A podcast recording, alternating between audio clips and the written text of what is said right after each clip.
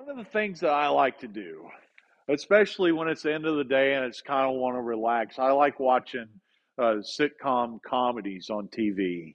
And some of my favorite shows are The Big Bang Theory and The Office and and um, Modern Family, the kind of sitcoms like that. And I just love to have a chance to to sit down and to chuckle and have a little laugh. You know, every day I get home and one of my favorite sitcoms is Happy Days, and I also like to watch MASH. So there's all these these funny little shows that come on that help me just kind of decompress and and have a little laughter.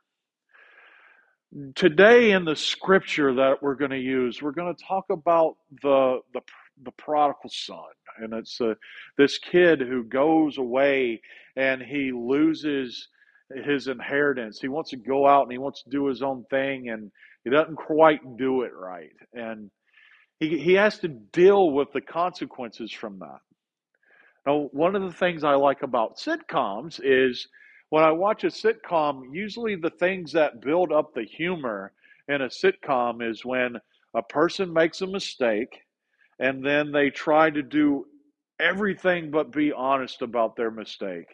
And the humorous tension that comes out of, you know, uh, Sheldon not wanting to be honest that he broke a a Star Trek toy or or or uh, Richie Cunningham trying to get in some shenanigans with Ralph Malph and Potsie Weber. For you kids that don't know who I just said, ask, actually ask your grandparents who they are. Um, but all of this tension goes up because they're not immediately honest about the mistakes that they make. And that tension makes everything in a sitcom more funny, but maybe for us in our lives, not so funny.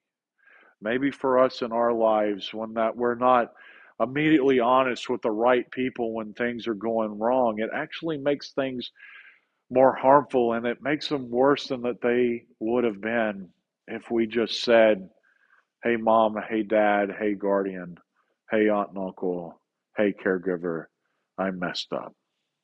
Today's scripture, this prodigal son, he goes out, he messes up, and he comes back home to share that he messed up, to say, This is the mistake that I made. And because of that honesty and truthfulness and sincerity in that, he's welcomed with open arms. So, what I want you guys to think about don't be like a sitcom. Don't immediately try to find ways to cover up your mistakes because in the real world, it's not so funny.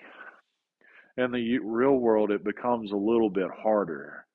In the real world, it actually can make things worse in ways that it's hard to ever repair it. But I want us to look at this situation with the prodigal son. He goes out, he messes up, and he comes back with wholehearted sincerity to be honest about his mistakes.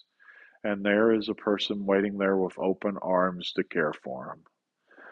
I know, because I know, somewhere in your life there's a person your mom, your dad, a guardian, an aunt and uncle, an adoptive parent, a coach, a teacher, a preacher, a Sunday school teacher. There's someone in your life that you can go and share with open hearted, honest sincerity hey, I messed up.